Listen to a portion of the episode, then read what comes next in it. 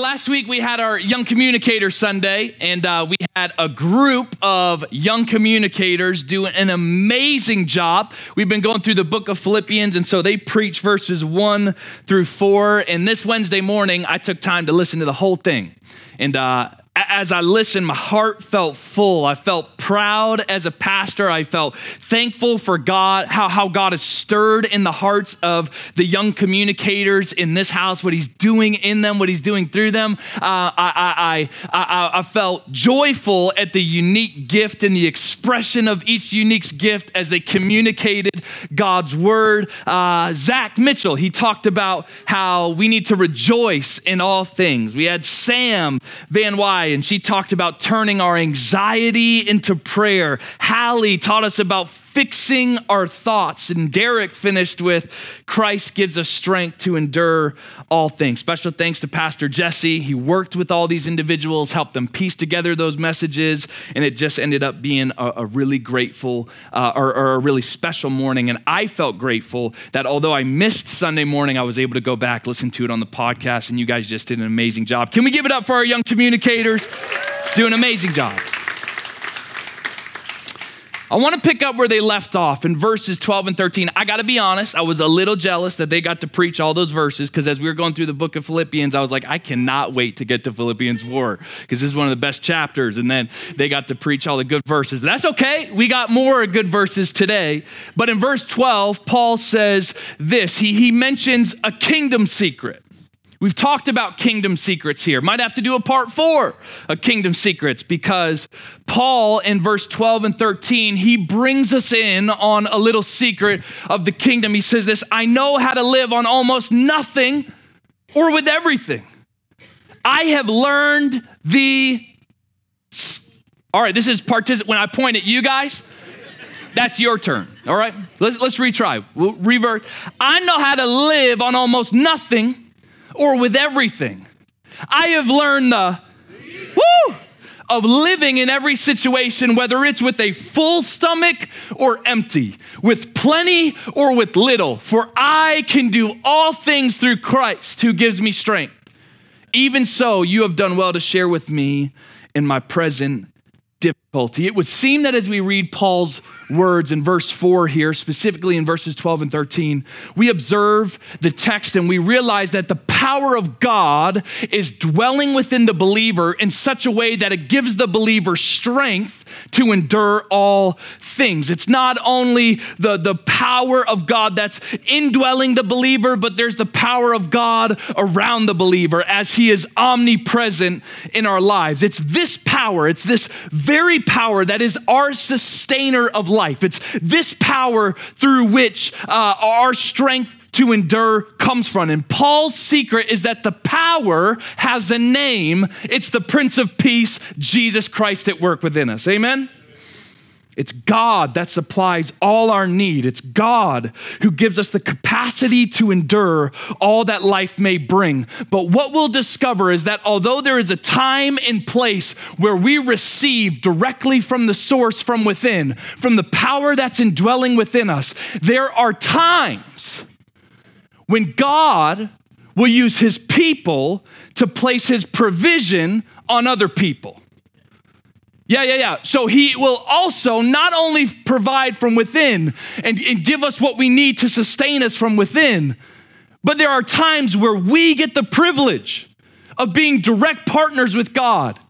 That as he places his provision on people, he allows us to be the vessel through which it comes. I think that's pretty cool.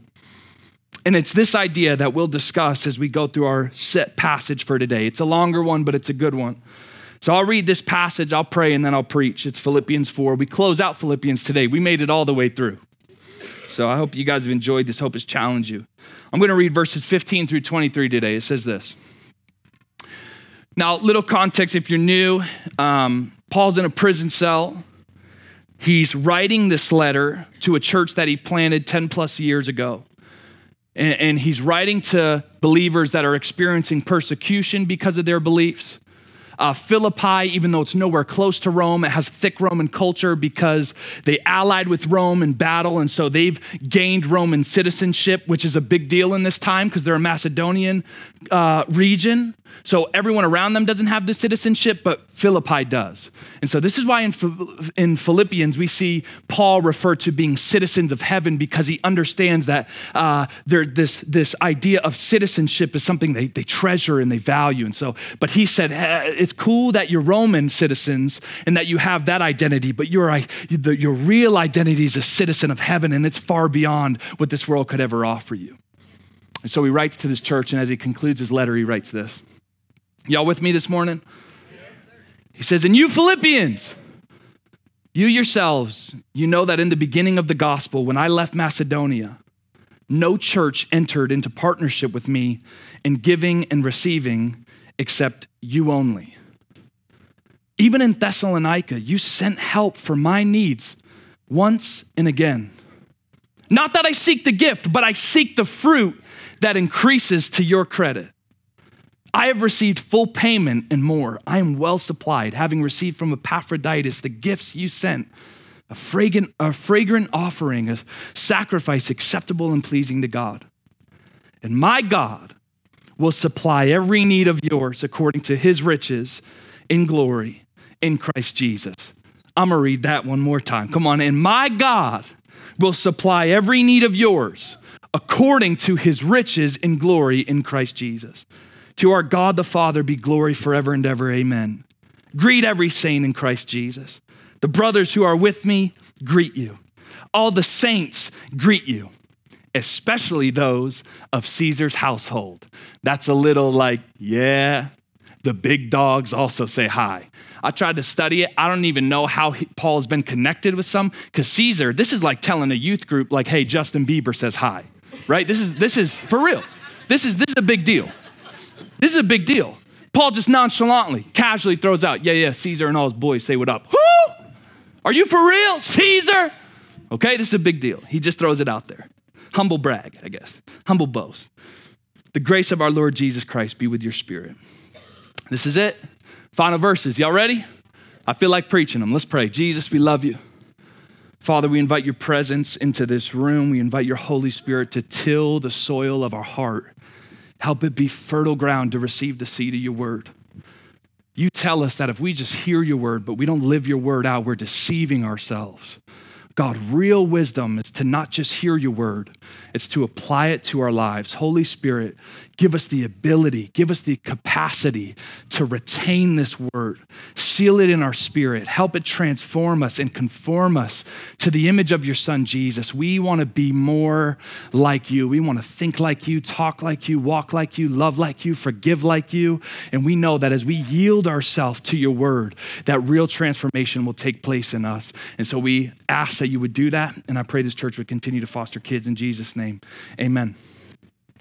Abigail went through some family drama in uh, her middle school, elementary school, middle school years. And so she uh, kind of unexpectedly had to bounce around the country a little bit. Different story for a different day. Not going to get into the details of it. But because of that, she missed out on a little bit of school.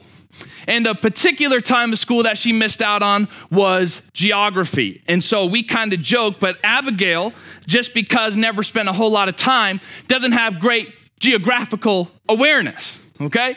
And so, is there a reason that I'm telling you this? Not really, but I do want to refer to a map I do want to refer to a map in just a moment. I want to read the verse. Actually, you can leave the map up and I'll just read the verse just to give you guys a little awareness. This is Paul's journey on his road to Damascus, right? Meets Jesus. And then through the book of Acts, we go on this whole journey where Paul goes up here, we got Philippi. Over here we have Thessalonica. He'll make reference to these things, okay? You can see the different regions. He, he moves through Syria and then uh, he, he moves through Asia, okay? Then he comes into Macedonia. And so uh, he, he's all over this place. This is Paul's secondary missionary or second missionary journey, okay? And so here he is writing to the church in Philippi. He says this in verse 15 and 16, he says, uh, And you Philippians yourselves know that in the beginning of the gospel, when I left Macedonia, no church entered into partnership with me in giving and receiving except you only. Even in Thessalonica.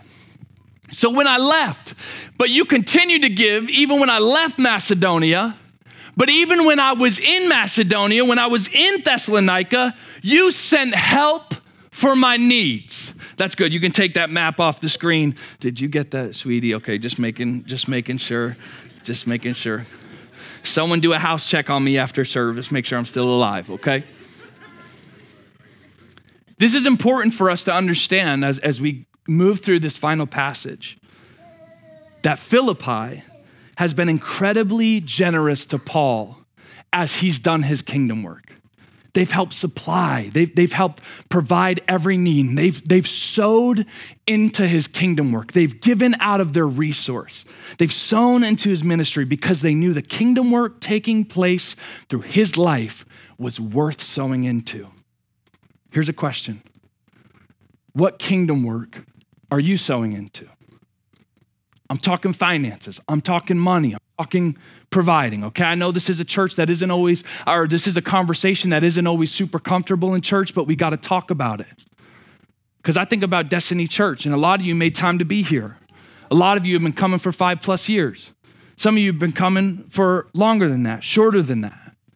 And I would like to think that you would agree that even the ministry of Destiny Church, effective kingdom ministry is taking place here. Are you sowing into Destiny Church? You know, I, I, I think about things. I, I think uh, we love the coffee here. These bags of coffee are expensive. Julie Decker, you in the room? No? Forget it. That was a bad reference, huh? Need to plan these things. Calling someone out. Got to make sure they're in service. No taken.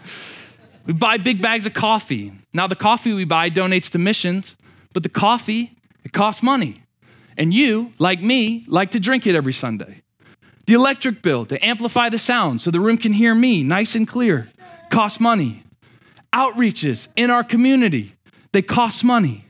And I just want to talk about this for a minute. Proverbs 11, 24 through 25 in the Amplified says this There is one who generously scatters abroad, almost, almost, almost thoughtlessly, is what this is saying. Like just just scatters abroad. Just, just throws it out, just loves to give, is, is generous in spirit. There's one who is generous, scatters abroad, yet increases all the more. And there is one who withholds what is justly due, what you're supposed to give. There's somebody who, when it actually is the right time to give, will still withhold what is justly due, but it results only in want and poverty. See, culture will tell you if you want to get something, take it. But in the kingdom of God, if you want to get something, give it. just the way it goes, it's different. The kingdom is different. Verse goes on, verse 25 the generous man is a source of blessing. Does anyone want to be a source of blessing? Okay. The generous man is a source of blessing and shall be prosperous and enriched. And he who waters will himself be watered, reaping the generosity he has sown. The kingdom of God is the safest place to give. When you give in the kingdom of God, you only increase, you do not lose anything. Doesn't mean it doesn't feel sacrificial. Doesn't mean it takes a measure of self control and pushing, back, pushing past the emotions of our flesh. The, the NLT translation, I want to read the same verse out of the NLT because the NLT amplified is going to be more of a word for word translation. NLT is going to be more of a thought for thought. And so it dumbs it down a little bit for us simpletons in the room. Praise God. I'm not the only one. Hallelujah, Mark Sr. Runs in the blood, baby. Proverbs 11 24. Give freely and become more wealthy. Be stingy, lose everything. The generous will prosper. Those who refresh others will be refreshed themselves. This isn't a tithing message. This is something we have to understand in the kingdom. If you're taking notes, write this down. The kingdom of God is the safest place to give. I know this whole generosity and giving topic, it can make the church uncomfortable. But the reality is this that God delights in giving, He loves giving. It's from His heart, it's a picture of who He is. He, he loved us so much, he gave his one and only son. He gave the best of the best. He gave the most valuable thing that's ever existed uh, in the natural and in the spiritual realm. He gave Jesus for us. He loves, he didn't give us Walmart Jesus, he didn't give us Wish version. He, he gave us who he is the Prince of Peace, the King of Kings, uh, the Creator, the, through, the one through whom which everything was created for and by. He gave us Jesus. He loved the world so much, he gave. Ephesians tells us God has blessed us in Christ with every spiritual blessing in the heavenly places. God is not stingy, He delights in giving. He's a generous God. And He's called us as His people to be generous as well. As the Spirit of God conforms us into the image of Christ, in whom the fullness of the Father dwells, right? So Jesus isn't the nice one, and God the Father is the big, mean, angry one in Jesus, we see the fullness of the Father. Okay? It's important we understand that. God wants us as believers to learn to love giving as much as He does. It's what He wants. Now, His thoughts are higher than our thoughts, His ways are higher than our ways, but I can't help but wonder if part of the reason the Lord has placed such great reward and blessing behind the obedience of our generosity is because that's where He wants to lead us. Okay, I'm gonna say it again because I just wanna make sure we get it. God, we can see in the scriptures time and time again. I could give you 14 passages on how God blesses, rewards giving, and how He calls us into giving, and how giving is in His heart. And so he, there's great blessing and there's great re- reward that is prepared for those who are willing to demonstrate generosity, okay? And, and so I think part of the reason and, and behind the obedience of our giving, there is great blessing and reward, is because that is exactly where He wants to lead us. It's, it's this, I, I, want you to come this way. I want you to desire this. I want you to be eager to, to demonstrate this, to exercise this in your own life. We, we've been called to make disciples, right? And, and I think, I, I think we, we make disciples by demonstration. We talked about that. When we demonstrate Jesus and teach others to demonstrate Jesus, that is, in fact, discipleship. And one of the greatest ways that we can demonstrate the God that we love and serve and the God that we've made Lord of our lives is by living generously. We demonstrate God to those around us when we live generous lives. And so He's called us into generous lives. I want to continue this conversation uh, save time, not to get into the to the nitty gritty of it, because we've taught on tithing and the principle of tithing, and I'm not necessarily going to get into all of that today. But it is my own personal conviction that, based off the scriptures, that a part of a God's immense blessing over our lives is correlated with the tithe. Okay, that's the 10%. That's 10% of our income. That's the first 10% of our income when we sow it into the kingdom of God. And so we read verses like this, Malachi 3:10. It says, "Bring all the tithe." Say all Bring all the tithes into the storehouse so there will be enough food in my temple. If you do, if you will bring your tithe into the temple, if you do, I will open up the windows of heaven for you. I will pour out a blessing so great you won't have enough room to take it in. Try it. Put me to the test. This is God aggressively beckoning his people come, give. Watch what I do in your life. Give me the opportunity to demonstrate my provision over you. Test me. He's aggressive with it. Now, to receive this verse in proper context, we got to acknowledge a couple things. Number one, the temple is no longer where the manifest, manifest presence of God primarily resides. When Christ died on the cross, the veil was torn, right? The, the present left the building, entered the hearts. You and I, we're temples of God now, okay? That's a difference. Number two, this was spoken under the old covenant, not the new covenant. Christ established. So, so Christ, uh, when, when Christ died, as we placed faith in him, when, when he sat down at, at the Lord's Supper, he said, This represent a new covenant that I'm establishing with my people. That's taking believers out from under the Mosaic law, putting them under the law of the Spirit. What is the law of the Spirit? It's about being so intimately connected with Christ as he dwells in our heart through his Spirit, as we go to his word, which is the sword of the Spirit, which is inspired by God, which is God breathed, as we read his word and yield ourselves ourselves to that as we hear from God, as we obey Him, when He convicts our heart, when He whispers to us, when He tells us to go, when He tells us to stay, when He tells us to step out of the way. This is life under the Spirit. It's about being so eh, intimately in relationship with Jesus that I have an awareness of how His Spirit is leading me. And it's no more about a list of rules, it's about a voice that we hear and obey. So, we know God's word is reliable to be interpreted as never changing, eternal truth. It's spirit inspired, so we submit ourselves to the word. And we're under the new law, we're under the law of spirit, so it's no longer really about rules. And I'm totally okay for people to be like, man, it's not, the tithe really isn't mandatory anymore. Honestly, I, I agree.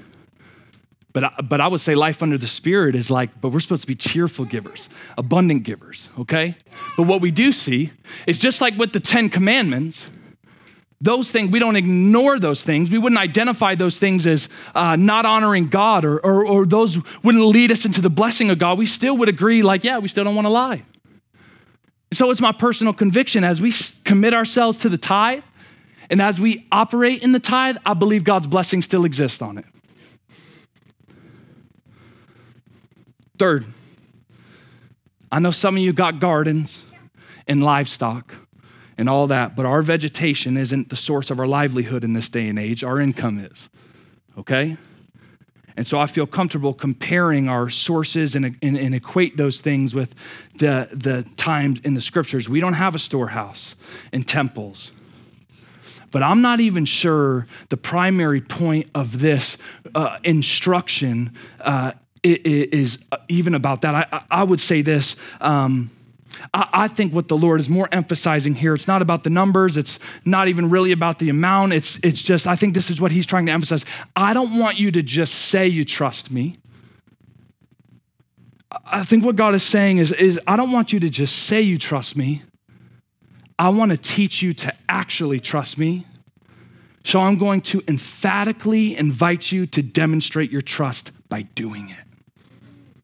Okay? Bring your tithe to the storehouse. You, you want to be blessed, learn to love giving to God. Okay? I know it's not a direct correlation. This is not the storehouse or temple. I, I, I, get it, but I, but I think this is in the same way Philippi would sow into the kingdom work of Paul. What kingdom work are we sowing into? What kingdom work are you benefiting from? I hope you're benefiting from this. And I would ask, not because I want more of it, not because I want it for me, but like Paul said, I want the fruit to increase to your credit as well. Okay?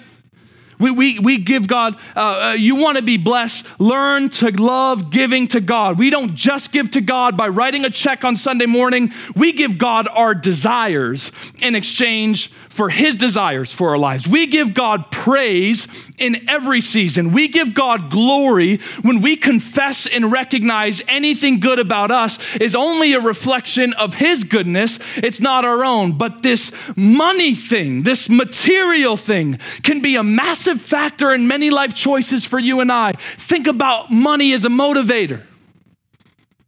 As you consider jobs, as you consider houses, as you consider cars, as you consider moves, as you consider decisions, we always are thinking about money.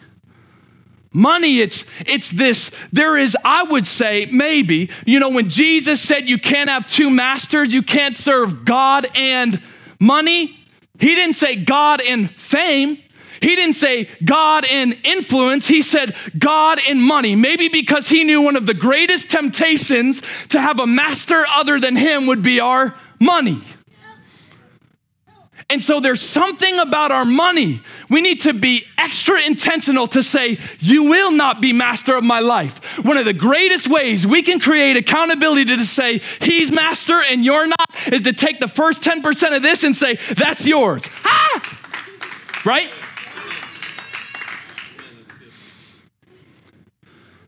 So I think it's important to address a couple of false, wise uh, decisions, philosophies that we have over our life that I've heard as a pastor. Okay? Coming for y'all. Don't be offended. Punch and a hug. I love y'all. I want you to be blessed. Okay? Number one, I don't want to give because the pastor just wants my money. Very practically, my salary is set. Very practically, your boy ain't getting rich off this. I'm gonna tell you that right now, okay? I don't even have the ability to determine how much money I make. There's people above me who determine that.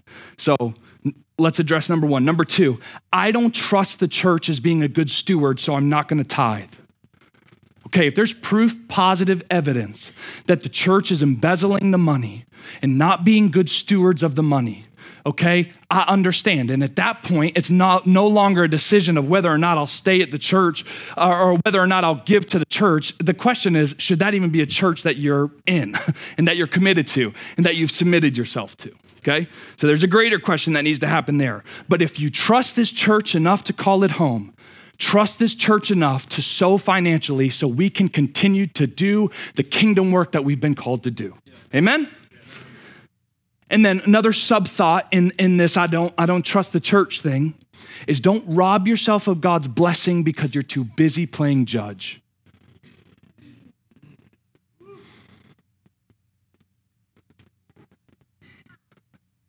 Even if you had a sense that something was off, what's done in the dark will come to light Trust Jesus to do it. But the calling to give is still upon your life, and God's blessing will still be upon it. Don't rob yourself of, of His blessing over your life. Amen? Number three, I literally can't afford to give, Pastor Mark. I don't have the room. I won't be able to pay bills. And what I'd like to say, can we pull up Malachi 3 really quick? What I'd like to say is you misread it. Bring all the tithes into the storehouse so there will be enough food in my temple.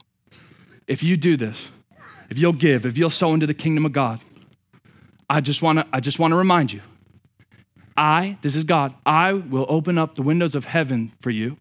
I will pour out a blessing so great you won't have enough room to take it in. That's a lot. Try it. Test me.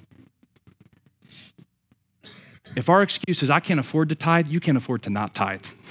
Homegirl, homeboy, whoever you are okay? The reason you're probably struggling is because you're stingy and you won't trust God, okay?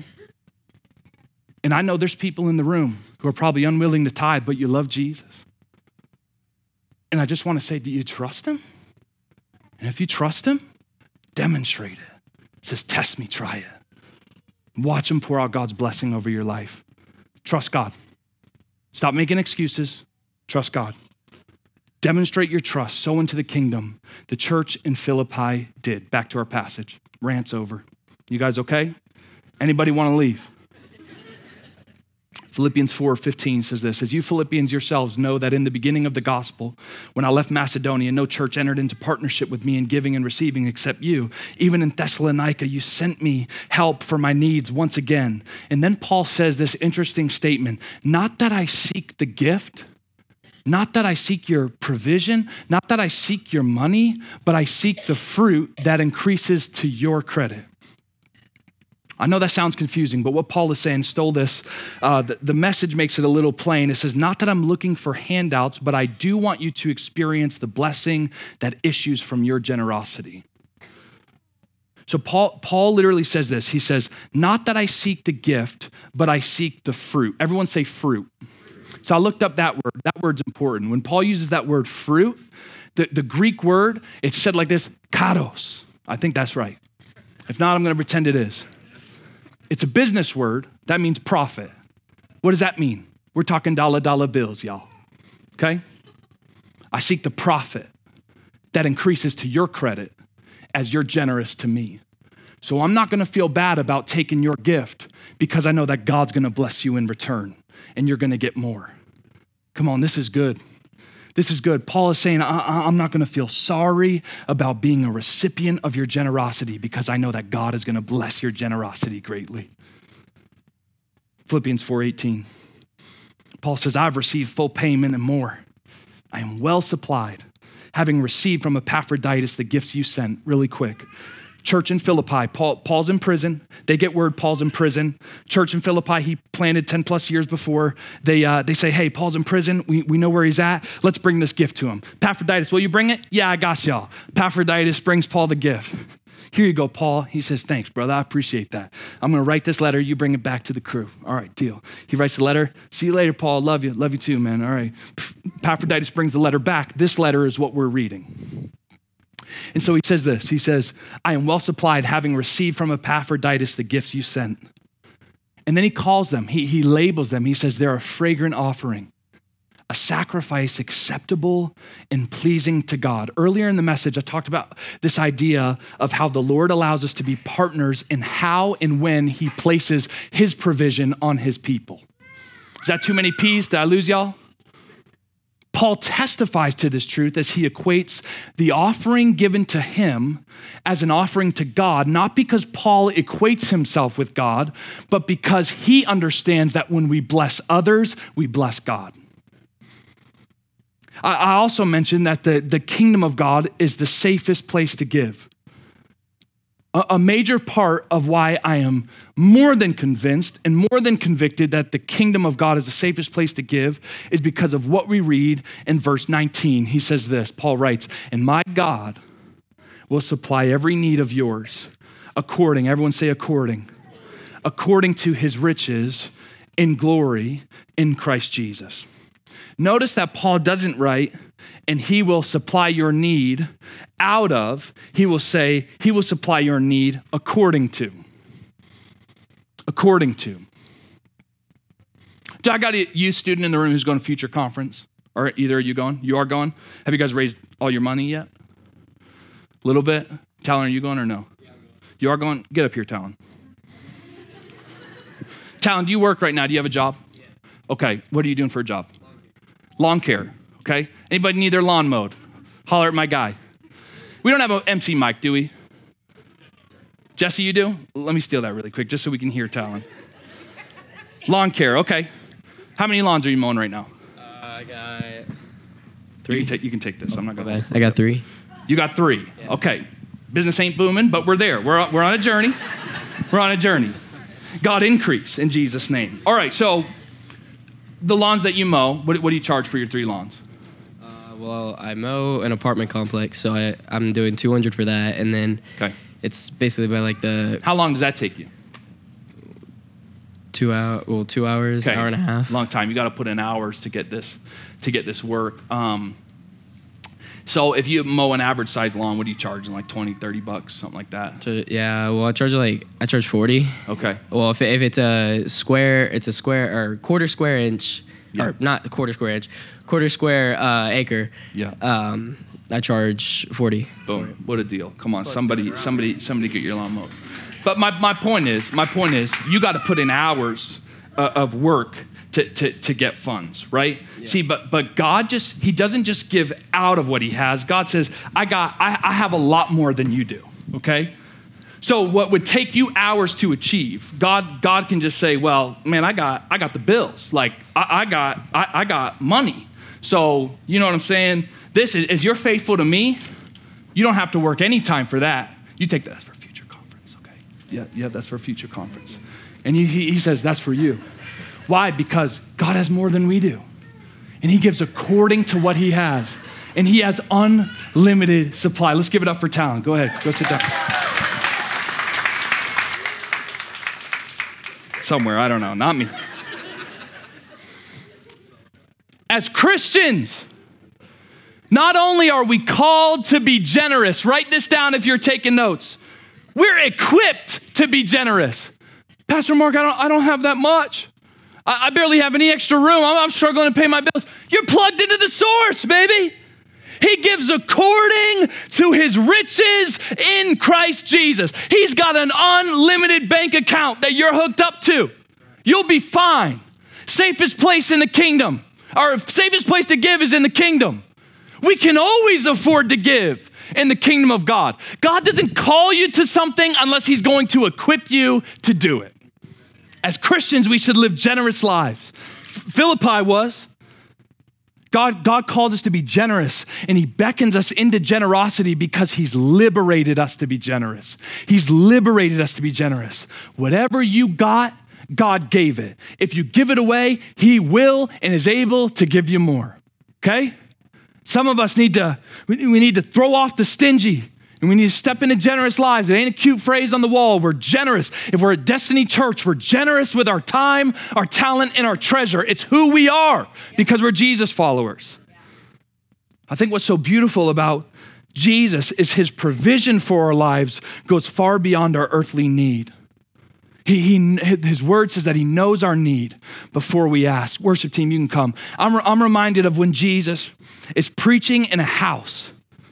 Jesus, Jesus is sitting, the house is so full with people, and Jesus is sharing things about the kingdom of God. He's in this mud house, I think. I picture it looking maybe something like what I saw in Africa, these little mud huts. Okay, and just for visual illustration, let's pretend I'm in the mud hut. We'll call it a house. And it's so full and nobody can get in, and there's a line out the door, and he's he's preaching. Yes, yeah, yeah, yeah, yeah, yeah. If that's causing you to sin, cut it off. What? I'm for real. Yeah, wow. So they're so he's preaching and he's teaching. And there's four friends and they have a friend who's a paralytic, and they've been hearing about this man Jesus and how he heals and how he restores. And, and, and so they, they, they, they, they pick up their friend and, and, they carry their friend, and they, they get to the mud hut, and they're like, dang, there's a lot of people in there. You guys got any ideas? Yeah, yeah, yeah. Bro, what if we went up on the roof? Yes, yes. All right, so, so we carry him around. They go up, they get up onto the roof, they start digging Jesus is sitting, he's teaching, he's teaching, and then poof, he can't feel it. It's all right. Oh my gosh. Is, do we laugh at that? I don't know. That's, I don't know.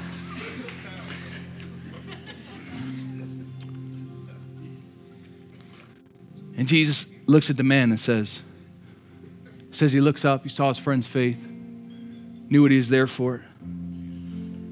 And they're like, they're, they're up on the roof looking in like, Eddie, you all right? I didn't feel it. All right. He's gonna get you, man. He's, you're gonna be able to walk after this, bro. You, you're gonna be able to walk. You're gonna feel everything. It's gonna be amazing. I, Jesus is, Jesus is sitting there. Says, Son, everybody's anticipating this healing. They can't wait for it. Your sins are forgiven. I bet the whole place goes, Huh? Huh? Because Jesus said, we got to deal with the root before we deal with the fruit. So if I heal your body, if I change your mind, if I get you to quit cigarettes, but I don't get you to Jesus, it's all done in vain. If I heal your body and you can walk, then it's all done in vain. If I get to change your mind politically, but you don't know Jesus, then it's all done in vain. Jesus understood, I, I got to get to the root, and the fruit will come. So, son, your sins are forgiven. And then he ends up healing his body. And what this is a picture of is all the needs that Jesus meets. Not only will He provide for your physical needs, but above all else, He will provide for your spiritual needs. He can do for your heart, soul, mind, body what nothing else, what no one else can do. He's the supplier of every need. He loves to give. Psalm 34:10 says this, "The young lions suffer want and hunger, but those who seek the Lord lack no good thing." Psalm 145 says, The eyes of all look to you, and you give them their food in due season. You open your hand. You satisfied the desire of every living thing. My question for you, church have you sought him? Do you look to him? Jesus is beckoning all of us to himself. He has plans not just to forgive your sin, although that would be enough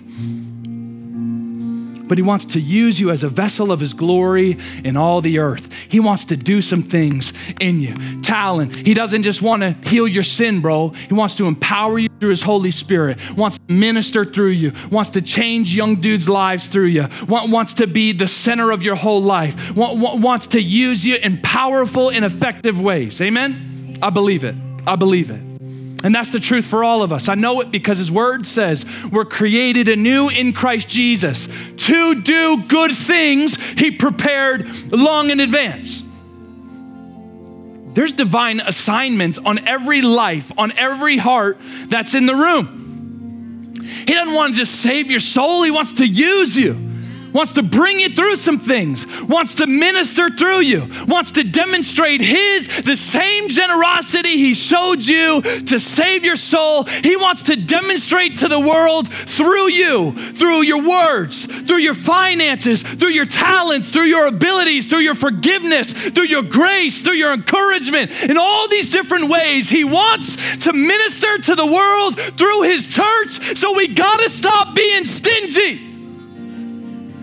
If the world's gonna see Jesus, then the church has gotta be generous.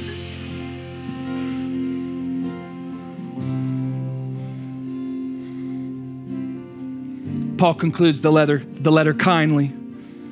He says, To our God and Father be the glory forever and ever. Amen. Greet every saint in Christ Jesus, the brothers who are with me.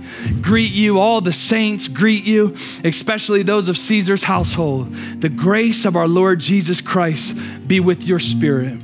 And I just wonder this morning is the grace of the Lord Jesus Christ with your spirit? Because it's not a broad way. The way is narrow. It's not hard. It's through belief. It's through faith. And God is inviting you. Jesus Himself, He's already demonstrated His kindness through the cross, but He wants relationship with you. And so maybe you're in the room, and if you were to be real honest, you know that a relationship with Jesus doesn't exist, and He wants to know you.